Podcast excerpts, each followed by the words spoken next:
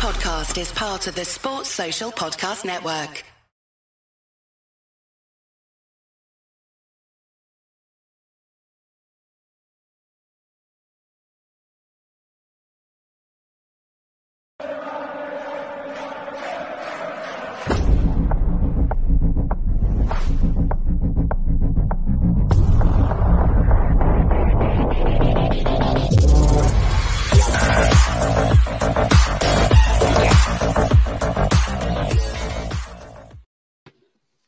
Welcome back, everyone, to the Weekly Armchair Sports Talk podcast. This is your United show. This is Devil's Advocate. Again, it's another happy show today. We are back here today after a win against Arsenal. So we're here to talk all things Manchester United. Here to talk most especially Ten Hag's journey to becoming Europa League champions of the world. So we will be talking about Real Sociedad in the league. We're also going to talk about Marcus Rashford's return to form. Also, how does Cristiano Ronaldo adapt to playing Europa League football? We will also discuss that as well, guys. So do smash like the video, hit that subscribe button, and also subscribe on our audio platforms as well, such as Apple and Google Podcasts. But still, the last time we had a chat was after the Liverpool game. Obviously, that's been a couple of weeks now since that game. We were all very elated after that game. Very good result. But in terms of kind of how the last couple of weeks have gone, obviously, we've beat Southampton, we beat Leicester, and now we've beaten Arsenal in the Premier League, which I think many of us thought that would have been our toughest test to date. And considering they've been top of the league and being the informed team in the league, what's your thoughts on the progression of Eric Ten Hag's Manchester United in the last kind of 2 to 3 weeks? Yeah, it's been steady, really. A lot of people have been attributing it to Ole Gunnar Solskjaer's way of playing football, but actually it's completely different. Ole Gunnar Solskjaer did play more counter-attacking football. Ten Hag plays a more progressive style of football, so it's not necessarily a counter-attack. What I mean by that is that the goals that we score that appear to be counter-attack football are actually started by either our goalkeeper or by our back four, and it's a progression type rather than just a 60-yard pass or a quick spring. So we're quite meticulous, actually, in the way that we have built up to what appears to be like a counter-attacking style of play, but it's more methodical than that. So people have got to kind of understand the main differences. So with counter-attacking play, it's short and sharp, bash on the break and away you go. And we haven't really done that. We've always controlled the play from the back to progress it forward, but it looks like because it's speedy and there's only... we've caught the opposition out of position in many ways. It looks like counter-attacking football, but it isn't. I think what Ten Hag's tried to do is instill this way of playing, and as much as the players themselves have got to take more responsibility for their own kind of games, the way that they play the game. Martinez has been instrumental in it. Malacia has been instrumental in it. It's allowed Varane to play his natural game. Because he's got more of a Ramos type player alongside him. And I just think that the way that we although we're not controlling games of football, and let's be clear about this, we're still woefully short in midfield. As good as Eriksen has been and as good as Bruno has kind of been, although we'll touch on him later, I'm sure, McTominay is just slightly rising above the parapet rather than hiding again. We appear to be in a much more confident state in everybody within the first 11 rather than relying on one or two or three players to get us through matches. So it's quite interesting on how he's done it. But really the instrumental part has been a more progressive attacking play rather than a counter-attacking play football.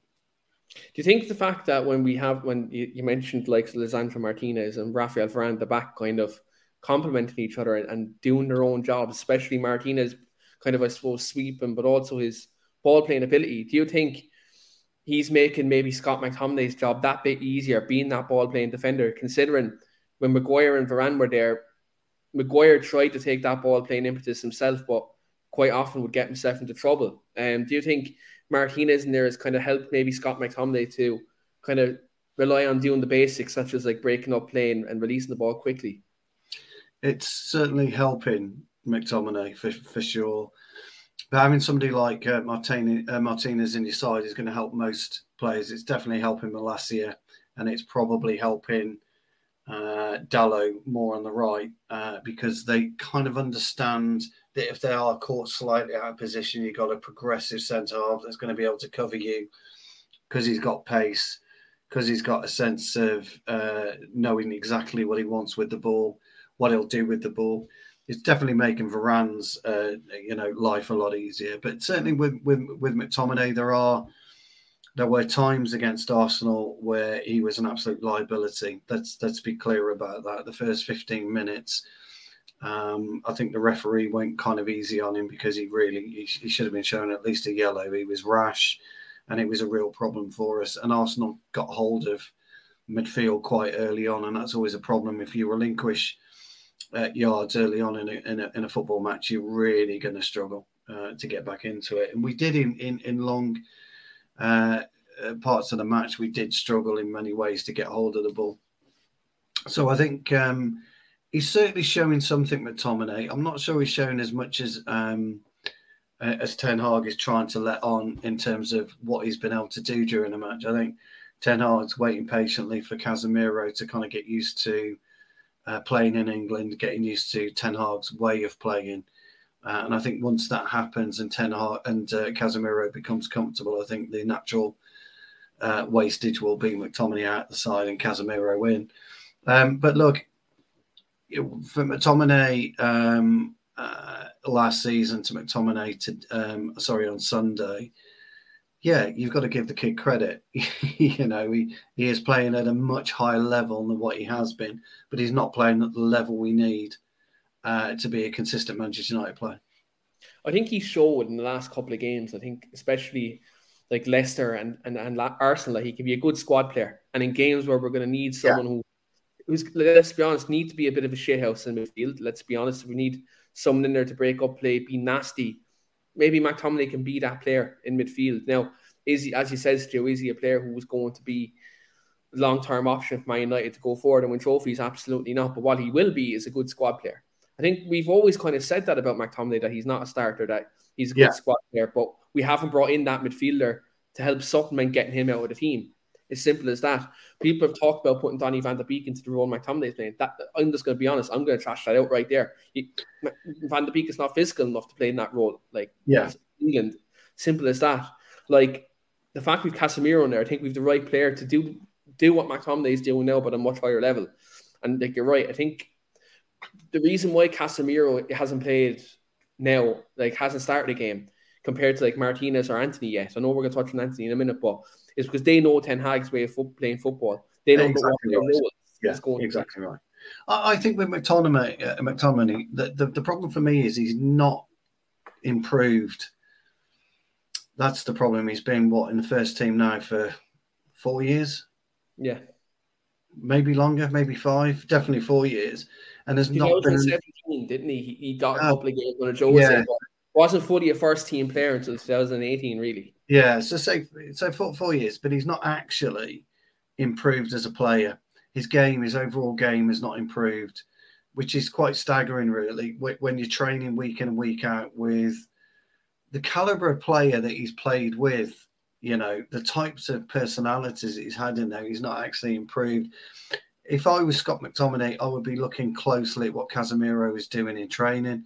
I'll be looking at closely on what Casemiro does outside of Manchester United, how he looks after himself. He's 30 years old, is Casemiro, and he's still, one of the top 5 central midfielders in world football at the moment. A lot of people point to Casemiro and say, well, he's had the crooner alongside him, Toni Kroos, obviously, and Modric, and he has. But you're there then as a ball winner. You're very much a Marco Verratti for PSG. You're a ball winner. Jorginho at Chelsea, you're at Kante, you're a ball winner. And Casemiro can be quite progressive. He's got a left foot and he's got a right foot on him. But his main role is to go in and win that ball. Is McTominay going to be the one that when he wins the ball, he's going to look to, or is he always going to look to Eriksen? And we know he's always going to look to Eriksen. So then you've got to ask the question of what's McTominay's value to the starting 11? Now, that's really harsh. I know it is. But each player has to have a value to make the starting 11 or to make the squad of players. So is there a better player, i.e. Fred, who we know is a box-to-box player? We know he plays for Brazil as a box-to-box player. So is there argument to say that McTominay steps out, becomes the squad player you're talking about, and Fred comes in? Be interesting. I thought when Fred came in on Sunday against Arsenal, I thought he did okay. Yeah, he was good, yeah. The problem was, and we all know this, that Arteta got it wrong. You know, they suffocated us for the first 20 minutes. I thought Martin Odegaard was one of the best players on the pitch alongside our good old friend Jesus. Now, I spoke on a show a couple of days ago. In fact, it was Talk of the Devils, which I'm quite happy to say. But I said a week is a long time in football, and everybody's going, "Oh, our defence is absolutely brilliant. You know, we should have had a third clean sheet, etc., etc., etc." But I turned around and said, a week is a long time in football, and then Gabriel Jesus makes an appearance because he absolutely ruffled the feathers of both Varane and Martinez. He was physical against them. He was strong against them, particularly Varane. He peeled off to Varane more often than not because he got the better of him in terms of the physicality. He was sharp in front of goal. Even when he was dropping in as well, do you notice there was times when he was dropping in like the Firmino role and Varane was following him with for Martinelli. Yeah, he was a menace, was Gabriel Jesus. Now you look at the Gabriel Jesus that you saw on Sunday, look at the Gabriel Jesus we saw against City, chalk and cheese. Completely different player, and that's because he's allowed to play that way with Arteta. Arteta wants him to play that way, and he became a menace. Yeah, he caused Martinez loads of problems. Should Arsenal have scored more goals? Absolutely. There's no two ways about it. Was the Eriksen a soft foul? You know what? I know he didn't get the ball over the garden and letter of the law, it's a foul. But come on, Eriksen's got to be stronger there. And the goal itself... That should have been a red card still. That should have been a red card. Yeah, of course. But from there, my point is, from there onwards, the play was phenomenal. Dalot was caught out of position, as usual. Couldn't get back. And Martinelli's pace and poise and composure to put it away was phenomenal. And I thought, yes, it was a free kick. Yeah, it should have been a red card. He should have gone... I'm just trying to trigger a couple of Arsenal fans who were on here the other day, and I know they're probably watching. Oh, you got to trigger. It was soft. It was soft. But by the letter of the law, he didn't do it, and you won't always get away with that. You see, in football, it's all about the referees. You won't always get away with that, and I think we could count ourselves lucky. The real question would be, and it's been posed a lot of times, is what would have happened if we'd gone in at 1-0 down? Where would our mindset have been? What would we... Now, we'll never know this, obviously. How would we have come out in the second half? Obviously, 5 minutes or 10 minutes later, Antony springs and we're 1-0 up. But I thought Arsenal taught us a bit of a lesson. I've seen that... Everybody was saying that Ten Hag out-tactics. I hate that phrase. It does my head in. Arteta, I'm not really sure that's the truth. I think Arteta screwed the pooch, quite frankly, by making the substitutions that he did, because Odegaard's vision alongside Martinelli and alongside Jesus were a thorn in our side for 70 minutes. So other movements like Martinelli and Jesus did cause us problems, but at the same token, I think for us to restrict them to one goal, I think the defence does deserve credit. I think Dalot, yes, he was cut out of position for that goal, but I think if you look at that defensive unit as a collective in the last couple of games, just especially, I think communication has been quite good there. I think that's something that the improvement we've seen. I know even Sunday we're cut out of position, but players like talking to each other, players absolutely. Their teammates. I think, look, if I'll put it this way, if Luke Shaw and Harry Maguire were in there and then spaces were left, I don't think you have them players covering that ground in that aggressive manner. No, I think you're right. I think the communication between Martinez and Varane is particularly very, very good. The Varane-Dalot communication needs work, but the Martinez-Malacia communication's spot on. It's brilliant. De Gea seems to be more alive, seems to be more alert within his 18-yard box. Although, again, if you remember, he was caught on his heels on two or three occasions again by being stuck to his line. I see him come out at one point and I was absolutely shitting myself. Yeah. And when I see him come out to sweep, I was like, because as you were just about to say, he was rooted to his 18-yard line. And when I see him come out and sweep, I was like, I've watching the game in the pub and I was thinking, Jesus Christ, what's going on here? But I think one thing you mentioned about De Gea, I think he's probably a bit more comfortable in himself with this back four.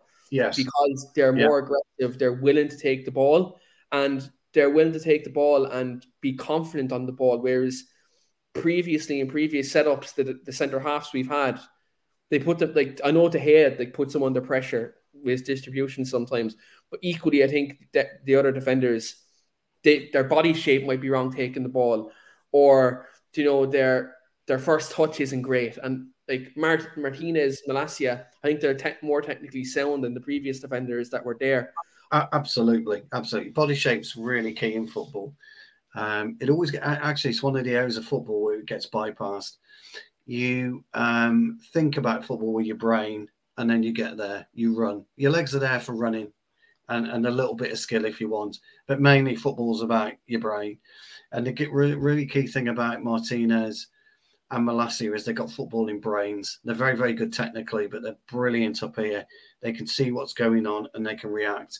Varane is slowly but surely getting to somewhere where we think he should be. Now, you know as well as I do, King, because you get football, it's an irrelevance how many medals you got in your cabinet. It's what you do on the pitch. And by the way, the amount of red medals that he's got in the cabinet, he won at Real Madrid. And I'll go again. Ramos, Pepe, Kroos, Modric, Benzema, Ronaldo. I'll go again. Those are the winners. Those are the match winners. Not specifically Varane. And so it always wound me up when somebody said, "Oh, he's a five-time Champions League winner." So what? You know, if you're in that squad, Keane, and you only get on for 2 minutes a game, what are you? You're a five-time Champions League winner, aren't you? It's an irrelevance. So he's got to start showing it. He was out of position, Varane was, two or three times throughout the game, which is no problem because you're always going to get caught at some time. But that was really by virtue of the way that Jesus pressed. I've never seen Jesus play like that. And I thought he was close to man of the match for me. Do you think he's uses like the fact Guardiola moved him out right wing last season? Do you think that maybe helped with his education in terms of being an all-round player? And do you maybe think that maybe his movement now was way more, I suppose, fluid than maybe his time at Man City? You think that education on the right wing might have actually helped his overall game? Yeah, absolutely. I think you're right. Look, footballers, they go in and say, "Oh, I'm a centre forward." Are you a centre forward? Have you got that instinct that makes you a centre forward, or are you a forward player? Now that's the difference. Jesus is now a forward player because you're right. He's played through the middle. He's never going to get you the headed goals. He's not going to smash a goalkeeper over the line along with two defenders and a ball from 3 yards out. That's not what his game is. But he's dangerous right across all corners of the front line. This is where Marcus Rashford's slightly different. Pretty good coming in from the wings and okay going through the middle when he's got the chance that he had on Sunday, or he gets the Eriksen tap in. He's great at that. But is Rashford going to get you that 3 yard? Stick your head in where it hurts, near post goal? He's not going to do that. He hasn't got it. And I'm not so sure Jesus has got that. But I think his overall game has improved massively. His hold-up play as well, by the way. I think his hold-up play was brilliant. But he's got, if you think about it, he's got the likes of Odegaard and Martinelli who are buzzing around him. He's then making space for the likes of Martinelli. And that's why they got in four occasions. Martinelli in particular was really dangerous because Jesus was causing both Varane and Martinez a problem. And we won't have that. Roll on Sunday. I'm not so sure about Real Sociedad this season. I've not really seen them, so I don't know what they're going to be like. But roll on Sunday, we're going to have the same aggressive type of football from Vieira's team. And Zaha's going to be the one that people are going to have to look out for. And we know all of this. So, yeah, Jesus massively surprised me. It was close to my man of the match. I did give it to Eriksen in the end. Or sorry, it's player of the match now, isn't it? I did give it to Eriksen in the end because I thought Eriksen just shaded it with his assists. But yeah, Eriksen, like his key passes in the game were fantastic. And Steve was our Tottenham fan on. He was it's mad because Steve was texting me literally on Sunday in the group chat, and he was like, "I'm manifesting an Eriksen." Now, he said, now to be fair to him, he said an Eriksen winner, but he kept saying all day, "Eriksen's going to influence this game." Being a Spurs fan, and what he did say to me is, "See that? Remember that pass he played into Bruno, where Bruno to Rashford, yeah, Rashford." And then Steve said, "Eriksen used to always do that at Spurs, from come in from the left channel and pump that pass into Kane and Dele Alli." And he said it really reminded him of kind of his link up with Kane and Dele Alli. Obviously, Bruno being dropping deep, like Kane used to do, and then Ali running off, obviously doing what Rashford was doing there. But I think Eriksen, I think he's going to be a very important player this season. In terms of, you know, his versatility and his intelligence is going to come in really handy for us in many, many games. Like I heard Merson after the game, and he was like, Man United are going to struggle against teams that park the bus. Previously, I would have said yes. Yeah, we won't this year. But the fact you have Fernandes and Eriksen now, who are both, you know, creative players, and they're different style of creative players. And the fact you have Antony in there, who's also a creator. Now you have Rashford, who's a runner. You'll have Martial back, hopefully fit, fingers crossed, very soon, who can drop in and link play together. I think United now, our midfield is slowly but surely starting to get sorted. I think we need more bodies still. But I still think, Stu, though, if you look at like the different types of creative players that we have there, Bruno, Eriksen, Antony, Jadon Sancho, we're not as one-dimensional as I think the media are making us out to be. I think we have these players who can unlock defenses. And people say, right, what's going to happen when you do come up against a team that maybe gives you 70% of the ball? I think now United will be much more comfortable because their defensive structure at the back is comfortable at the minute. With your Dalot, Varane, your Martinez, Malacia, that's a settled back four now. Yeah, now we have that unsure feeling of what's going to happen back there, you know, and we get caught in the counter. You're going to have Casemiro, who's going to come in, and he's going to be that midfielder, you know, to be the general in there, the break-up playing and lay it off to your Brunos and your Eriksens in them types of games. And then you have them, like we've, I think an embarrassment of forward options in terms of different styles. Like you have your Rashfords, you have Sancho, you have Martial, Cristiano, you know, even you've Elanga, Garnacho, you've different play types of players who can help us against these setups. And I think one thing Ten Hag is, I think he's very astute. He's a student of the game, and like he's not naive, because if you look at the first two games, we were trying to play out from the back, and we were very naive in the way we tried to play, and it didn't work, and we got battered quite rightly both times. And you look at the last four games now. He's changed, he's altered the style, he's altered the system, he's brought in different personnel to suit this kind of new way of playing. And slowly but surely, we're starting to see, you know, more cohesion, you know, we're sustaining attacks that bit more. But also as well, people talk about counter-attack. For that first goal, we made like 11 passes, and we actually transitioned from attack back to defence, back to attack. That's not a counter-attack, and if you anyone thinks that is a counter-attack, you don't know anything about football. This is my point. If you read Twitter or you read anyone, oh, we're counter-attacking football, going back, we're not. It's got nothing to do. It's transition play. It's. You're absolutely right, Keane. And look, I there's a couple of things that I'll pick up on there. First of all, cohesion is absolutely right. We haven't seen a cohesive Manchester United team for a good 12 to 18 months now. It's always been disjointed. It's always been fractured in so many ways. We don't have that at the moment. Dalot's our weakest option at the moment across the back four. I think we all know that. I'll be interested to see what he does on Sunday with Dalot. Whether or not he brings Wan-Bissaka in, who knows? Is he going to sacrifice the way that he plays because of the potency that Zaha offers? Because he's had a great start to the season. He really has. So that'll be interesting. The Casemiro link will be perfect for Varane. It's another nice bit of a comfort blanket for Rafael Varane. Somebody that he can trust to give the ball to. He can't trust McTominay. We've said this before. And he doesn't trust Fred. He'll trust Eriksen, and Eriksen's coming and he's taking it from him. But he'll really trust Casemiro. So that midfield, that centre-half straight midfield dynamic, the three of them now, Martinez, Varane and Casemiro, will be brilliant going forward. With the creativity of Eriksen and that other one, whoever it may be, whether he sacrifices somebody up top for Bruno, or whether he sacrifices Bruno for Fred, or he doesn't and he keeps Casemiro, Eriksen and Bruno in, that will be really be interesting. With the low block, Antony doesn't wipe it out completely, but he gives us so much more of a better option with a low block. What you'll see with Casemiro and Eriksen is teams that sit on a low block, you've got to bring them out. You've got to get a sheep's hook and you've got to drag them out because a low block starves you with space. Casemiro and Eriksen have got the know-how to maybe halt it a little bit and bring them out. Almost say to them, come on, lads, you've got to come and get the ball from me. That's how you expose a low block.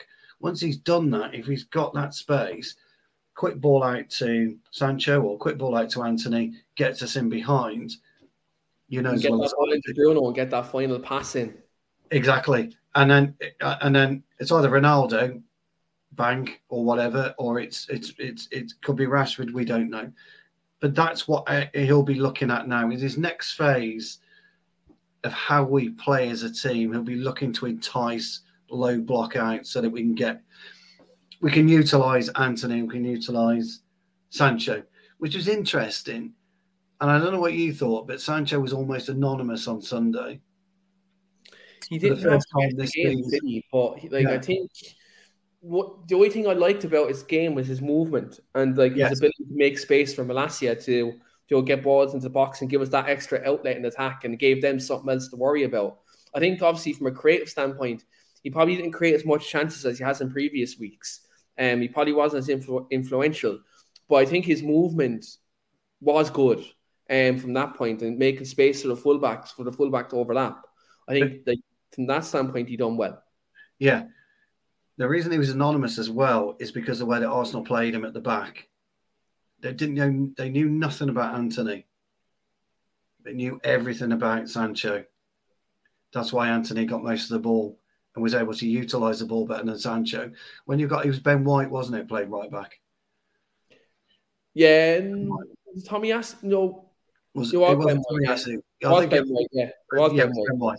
So he knew exactly what to do. If you looked at Ben White's position, every time Sancho was anywhere near the ball, Ben White was just in his vicinity. He wasn't necessarily touch tight, but he was in and around him, which enabled Sancho. Sancho was taking the ball mainly with his back to goal, so to speak, so we couldn't get round him.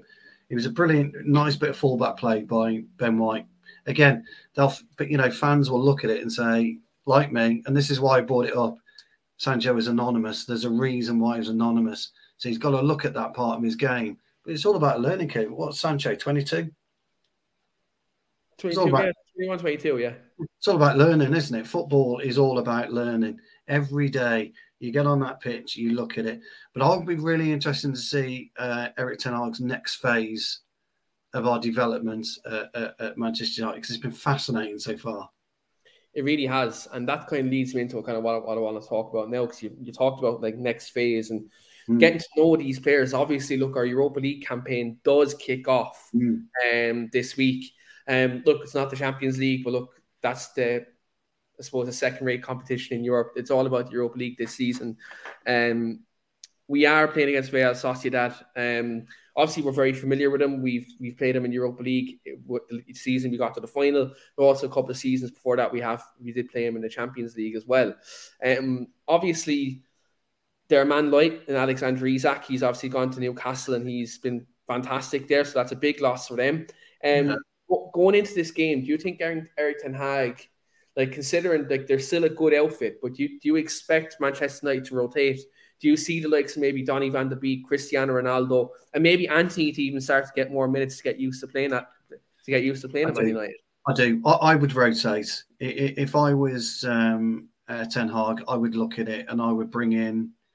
I'd maybe bring in Harry Maguire because he's going to need Maguire. We are going to need Maguire, whether people like it or not. Varane's going to get injured. We know all of this. We're going to need Maguire. I'd bring him in. I'd bring Donny and Casemiro in for definite. I'd play those. I'd bring in Ronaldo. I would play Antony. I think you're absolutely right. And I would play Rashford again, because you've got to keep Rashford's. Yeah, I know you want to talk about Rashford in a bit, but you've got to keep where his level of performance up now. You've got to keep him hungry and interested. Real Sociedad, really interesting team. I haven't seen them this season, so I really don't know what to expect. Looking at their setup before I came on, I think they were a 4-3-3, but defending a 4-4-2. So they'll put four across the middle and have two outlets. They play counter-attacking style of football. I think they're going to just come for the draw. That would be my thought, or sneak a one-goal win. I think they're going to be a massively difficult team. I think they're going to be a team of disruptors. When you go away from home, you've got to think about what's the best way to get a result. That's the only object when you're away from home, is the result, not the way that you play. It's just getting that result. Ten Hag's challenge will be getting a result, but keeping the play as entertaining and as exciting as it's been the last few games.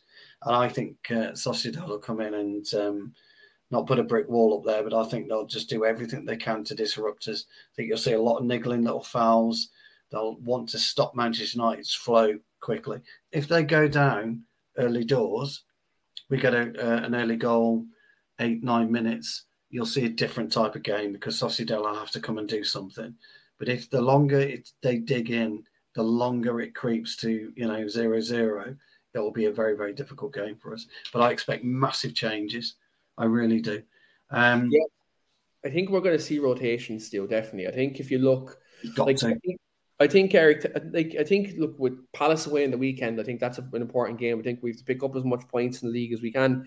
By no stretch of imagination, though, I think we're in a title race, even though I did troll about it on Sunday online. But I think if you look at the Premier League, I think we like to, because I think the top four race this year, from about second down to sixth, I think this year is going to be close. I think City are going to run away with it. I really do. I think Haaland is just going to keep scoring goals, and City are going to pick up results. And I think they'll probably have the league won by mid-April probably this season. I just think no one's touching them this season, especially with their squad depth that they have.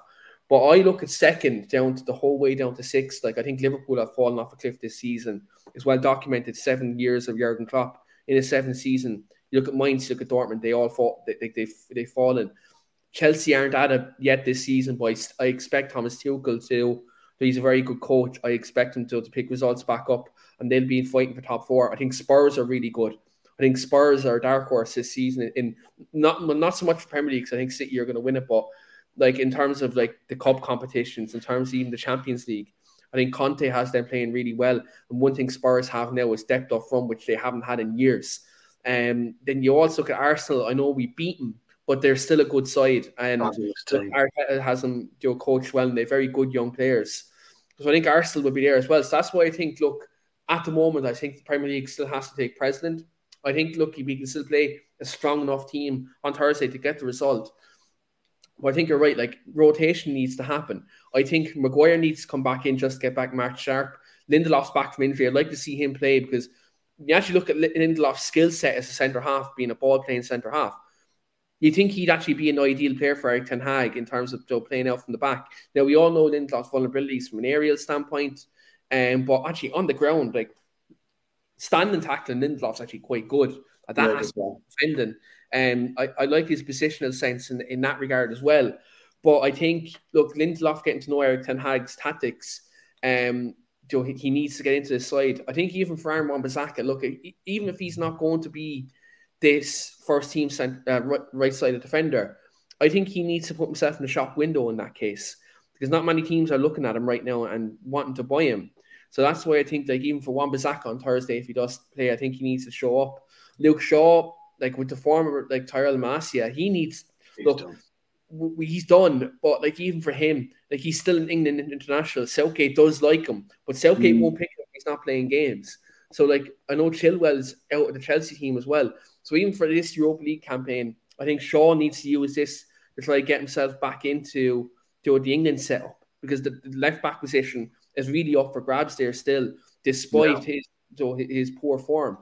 And then you look at Casemiro and Fred, players like this. Like, they all need to get back into the team. So I think Thursday is a very important game, not just for obviously the season, because look, Europa League is also another entry into the Champions League next season. So look, I think for Ten Hag to go that extra level for recruitment next year, he needs the Champions League, because Frankie de Jong didn't want to come because Champions League football wasn't there. That's well documented.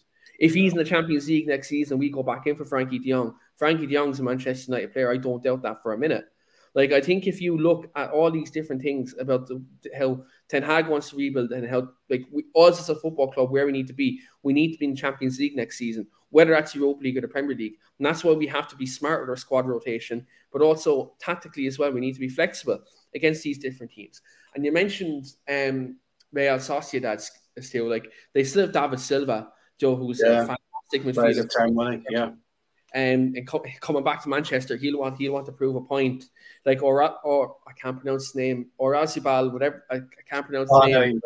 I can't pronounce his name. Spanish international. He is a fantastic footballer, and he can play on the left, he can play on the right, he can play off the striker, and like, he's a very dangerous player too. So like, this is why I think rotation is important, but I think he needs to pick the right players, and I think that's where, if you're looking at these Spanish kind of players we're playing against now, and Casemiro will be very familiar with this side we're playing against. So he'd be able to give some of these players insight into who to watch out for as well.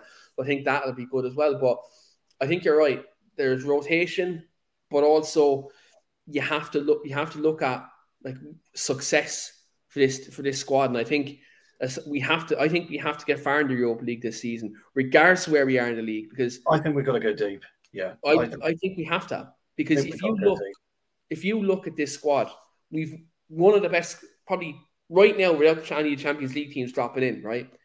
Take that out for a minute, because if you look at Barcelona's group, either Barca, Bayern, or Inter Milan are dropping down into Europa League. Not unless the fourth-place team, I forget who actually the fourth-place team are in that group. Sorry for disrespect to whoever that team is. I dare say they will finish last. And it's one of Inter, Barca, or Bayern Munich who are dropping into our group. Europa League. So, I think if you look at all the teams now who are in Europa League right now, Man United are probably the best team in there, alongside Arsenal. We're the two best teams in Europa League right now. Exactly. I think if you're talking about squad for squad right now, Arsenal probably are on better form. We look at squad depth between two teams. Man United have more squad depth. That's a fact. That's an absolute fact. I think that's why we would be favourites for the Europa League this season, probably just ahead of Arsenal, because of our experience, and also if you look at their squad depth. So I think from that perspective, even in the group stage, it's very important that we get a result quite early and try to get points as quickly as possible. Because not only does that take the pressure of having to play the first team players in the Europa League, but also, look, if we do qualify early, then there's chances for the younger players to play, like your Garnacho's, So I think that's where Eric Ten Hag needs to try to get the points on the board very early, but also as well, use this wider squad just for the Premier League games, because between now and the World Cup still, we've two games every week between now and the World Cup, so we need to get, I suppose, qualify at the group stage very, very quickly. We need to qualify as group winners, but we need to do it early doors. Everybody, we got the World Cup coming in November. Vicky asks about the transfer window. Is it pushed back? I don't think it is. It's January 1st, isn't it? It's still January 1st, because the World Cup's over in December. But I think you're right. He's got to play Casemiro. If I was him, I would be playing Casemiro and Fred. I would start that combination. I think that'd be the ideal combination. I would play Maguire, and I would play Ronaldo and Antony. I'd probably play Rashford as well. It's going to be really... I'd rest Eriksen for definite. I'd definitely rest Eriksen. I might not rest Bruno, but definitely rest Eriksen and try a combination of Casemiro, Fred and Bruno in the middle, just to see how that works. But they're going to be dangerous, Real Sociedad. But I think they'll sit. I think they'll come for a draw. Or snatch a 1-0, and we've just got to go at it. We've got to keep this momentum going. So I'm really looking forward to it. I might go, actually. Jake might let me have my ticket. So I might actually go. If you're... Man, I was always selling Europa League tickets a couple of days ago. If I knew that, I would have sold them to you. We'll talk after if you need to go to any other Europa League games. But yeah, like, look, it's a very exciting fixture. I'm actually sick and I can't go, and couldn't get time off work this Friday to fly over and back. So I'm quite sick and I can't go. But yeah, it's going to be an exciting game. I think, look, especially for some of these fringe players, like I think Donny van de Beek, like I think he's the biggest, without being disrespectful here, I think Donny van de Beek is the biggest Twitter myth I've ever seen in my life as a football player. I think that they're saying he's the answer to absolute all of our problems, which I don't like. I don't get how. What's like the meltdown you see every week when Donny van de Beek isn't in the team sheet. And this is what I'd like to just put forward to these people who moan about Donny van de Beek not playing games of football. Ole Gunnar Solskjaer didn't play him. Ralf Rangnick didn't play him, sent him out on loan. And number three, the manager who harnessed him into being one of the most promising young midfielders in world football isn't playing him in the Premier League. So what's the correlation here, Stu? Well, when you look at his performances for Ajax and how instrumental he was alongside Ziyech, alongside Frankie de Jong, alongside the types of players that have come across. David Klaassen was another one that never made it, in the Premier League. It's an absolute. Similarly at Leicester, not like Leicester. Sorry, Everton. Sorry, but why Leicester on my head? It's nuts, really. And look, I like Donny van de Beek. He is a fabulous talent, but he clearly can't play in the Premier League. There's just something wrong. Do you think it's the pace of the league and the physical nature?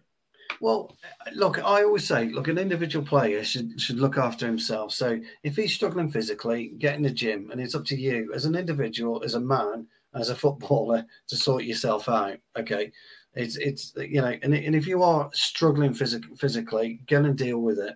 Say to the gaffer, I'll come and train, but I want 2 hours in the gym. I have to get me a personal trainer in. I want to bulk up. I've got to get this done because I'm not strong enough or I'm not fit enough. But there's something not right with Donny. Ever since he's arrived, he hasn't had either the players around him to play with his maturity, and his brain is so far ahead of everyone else. Apart from Eriksen, in terms of the runs that he makes. And we never pick him out. The amount of times he's in space and he's got his hand in the air, but we go right instead of left. It's unreal. I'm wondering whether the Frankie de Jong has been such a conundrum for Ten Hag, because he would have been planning to play those two, I'm sure of it, together, because it would have made perfect sense. And in the end, we had to go with Eriksen, and so we went with Casemiro, because de Jong would have played where Casemiro is. I think it's probably hampered Donny. But Donny clearly isn't now going to the World Cup because he's not kicked a ball, has he? I think he's injured anyway, if I'm not... He was out of the squad Sunday and we had two keepers on the bench because he was injured. But Ten Hag hasn't specified if he's going to be fit for Thursday. He hasn't, has he? I mean, the presser will be tomorrow, yeah. Yeah, so it'll be interesting to see. So Donny's a mystery to me. I think he's a fabulous player, a fabulous talent. I'd have loved to play with somebody alongside, like him, who, if you're going to give the ball a little stick, he'll take it on either foot, take it back to goal, he'll take it on the turn.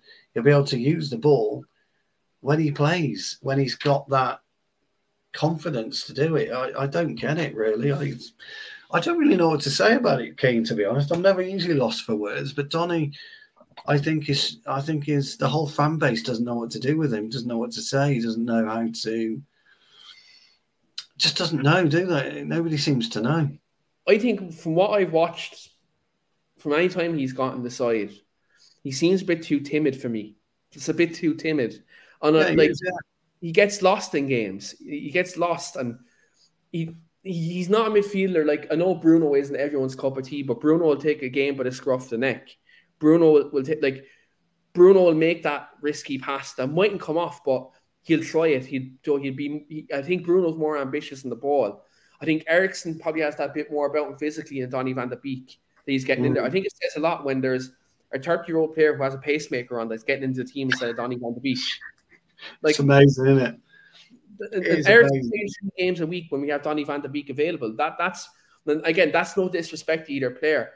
I'm just saying from that perspective, with a wide squad of 5 substitutions as well, mind you, as well, Donny van de Beek isn't kicking the ball. So that's where I'm saying, like, it must be something in training. He mustn't be performing in training. Like, people talk about Scott McTominay's flaws as a footballer, and they're quite rightly there, and they're open to see, right? Fred's vulnerability as a footballer. They work hard, and that's why they're in the team. Donny van de Beek, he probably doesn't cover the ground that they cover. He doesn't get stuck in like they get stuck in. And unfortunately, with no disrespect, this isn't the Eredivisie, this is the Premier League. Well, that's the thing, isn't it? I mean, I played last night, right? And I'm not playing well at the minute. I've had a couple of bad games. And I was, you know, I gave the ball away last night and I was fuming myself. So I clattered someone. And that's how I get myself back into a game. I absolutely clattered somebody. And then, you know, I then try and use the ball sparingly. You know, I get it and I move it. I get it and I move it. I get it and I move it until I get myself back into the game. And then I start making yards with it. Donny van de Beek doesn't do that. In fact, none of our team do that. If we give the ball away, okay, McTominay does it occasionally, but he's just rash, isn't he? He's just rash. For me, if I make that mistake and I'm feeling low about myself, I've got to do something. I have to play on the edge. Donny van de Beek needs to get that mentality. He needs to play on the edge. He needs to, if he loses the ball, go and chase it back, crunch into somebody, walk past them laughing, but get back into the way the football is about when you come and play in the Premier League, because Eredivisie is completely different. It's quite a soft league, isn't it? Compared to, like, again, with no disrespect to it, I think the Premier League, and especially being at Man United, I think you need to have that. You need to have that arrogance to play in midfield for Man United. Now, people say that Fred and McTominay have that. Look, they probably don't have that arrogance, but they have the work rate to play in there. And I think Donny van de Beek at the moment, I think, is a victim probably of his own success in terms of people getting him into the team. But I think for me, it says a lot when Solskjaer, Rangnick, and now Ten Hag isn't playing him, when Ten Hag's made him into the player who he is today. And not only that, you have a 30-year-old Eriksen there who's only making his return back from football from a tragic situation. He's in the team 3 games in a week. You know, that's where I have difficulty with this Van de Beek situation. Like, I'd love to sit here and say that Van de Beek's going to be that player he was at Ajax, and he's going to be that player that was nominated for the Ballon d'Or. Too late, isn't it? No, King. It's too late, mate. It's not going to happen. Like, Ideally, when I was looking at us, when we were looking for Antony, and Mark will tell you this. Like, Mark can tell you this. I said this. Use Donny as that. Send Donny back to Ajax and use Donny's part of that deal, so we don't have to pay as much money that we do have to pay for Ajax, and we put that money towards a right back. That there are my exact words. Correct. It was on this show, or it was either here or Talk the Devils. It was one of the two of them where I said that's what we should do with Donny van de Beek, because I think he's surplus to requirements here. Now, not unless Bruno or Eriksen gets injured and maybe Ten Hag integrates him in, but even at that, like, Fred and McTominay are ahead of him in the pecking order, you know. So that's where I think Donny van de Beek's days at Man United are numbered. I think in the January transfer window, he's probably going to go. I know there's not much talk about it now, because, like, I don't think Donny van de Beek is going to be one to kick up a fuss, especially at Ten Hag, because he has that respect for Ten Hag that he probably didn't have with Solskjaer or Rangnick at the time. And because Ten Hag, they have that relationship from Ajax, he's probably not going to kick up that type of stink that he did previously, because he jumped on and done interviews on Rio Ferdinand's channel, didn't he? Anywhere. And then, like, you know, I thought that was a tad bit disrespectful to Solskjaer, but look, we leave that there anyway. But like, I think with Donny van de Beek at the minute, I think he's not, like, the thing about it is he's a fantastic footballer, technically sound, and he's smart. He's a smart player. Just doesn't fit us, does he? Doesn't fit Man United. I just don't think he's a Manchester United player. And that's okay. Juan Sebastian Varane came from abroad, to Man United and didn't work out, because Keenan Scholes were ahead of him and they suited United more than Juan Sebastian Varane did. You know, different players have come at different times. Falcao came, didn't work. For whatever reason, didn't work. Paul Pogba, brilliant footballer. Look, his attitude, you can question his attitude, you can question off the field antics, you can question that stuff, but Paul Pogba is a brilliant footballer. Paul Pogba, for whatever reason, never worked out at Man United. But there's a multitude of reasons. But ultimately, he didn't work out. I guarantee when he comes back from injury at Juventus, he's going to play fantastically. 100% Paul Pogba will. I'm sure of that. But like even Vicky points out, Donny van de Beek didn't play well for Everton either. That's also in the Premier League. You know, so that's where I think Donny van de Beek just needs to go, either go to La Liga or Bundesliga. And Donny van de Beek would be a fantastic player from them. But still, what we will do now, because I know we've kind of talked about van de Beek, we've talked about different things. We're going to get our starting 11 and score prediction in just before we wrap up. It's flying by, isn't it? The hour is literally flown. It's been such a good chatting. Yeah, it's been such a good, really enjoyable chatting. Yeah. Literally, the hours has flown by. I haven't even noticed it. But we will get starting 11 and score predictions in now, Stu. So what we'll do is we're going to go 1 to 11. We'll give our both starting 11, so we go score predictions. So, Stu, give me your 1 to 11 and formation. So we'll go 4-3-3. I'd quite like to see Dubravka given a go, actually. So I'm going to go with old Martin D.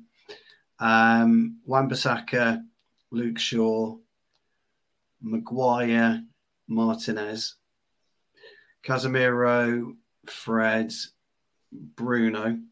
Those would be my midfield three. And then I'm going to go with Ronaldo, Antony and Rashford. I think Sancho gets a night off. Eriksen definitely gets a night off. He deserves it. Yeah. But I think Wan-Bissaka, I wouldn't be surprised if Dalot gets the hook on Sunday, Wan-Bissaka doesn't start. And I think it'll be important for Wan-Bissaka to have a good night. Scoreline, I'm going to go for 3-1. I think we'll beat them quite comfortably. Although I know it's going to be a tough game, and I've spoken about the traps that that teams will put in. They'll low block, and if they can keep it to 0-0 on 60 minutes, 70 minutes, it'll be a very, very difficult game. But I think if we get an early goal, I think we'll beat them quite comfortably. So I'm going to go 3-1. First goal scorer, I am going to go for Bruno this time. Bruno.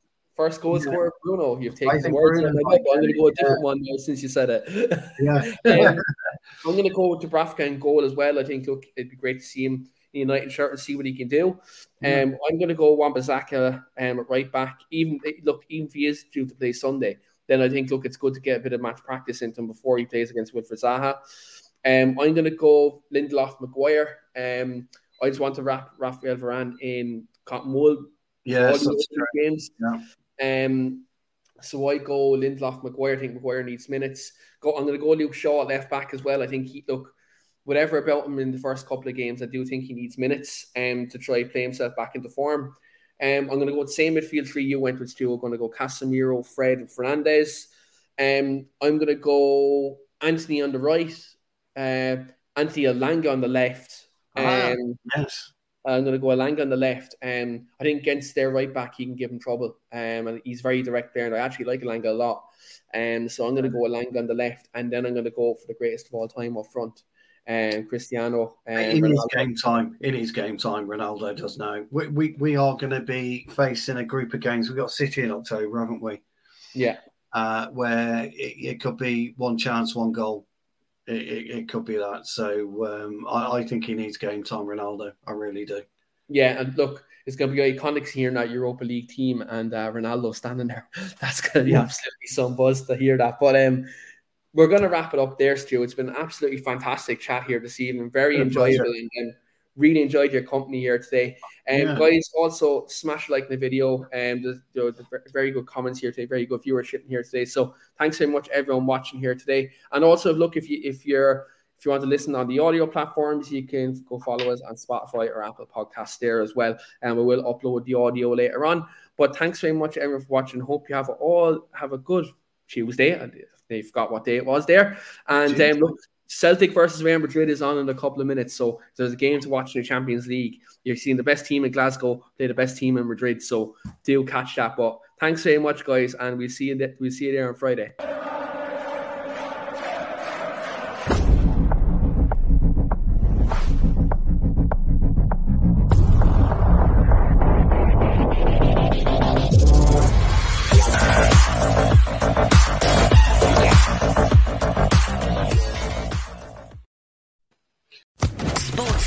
Podcast Network.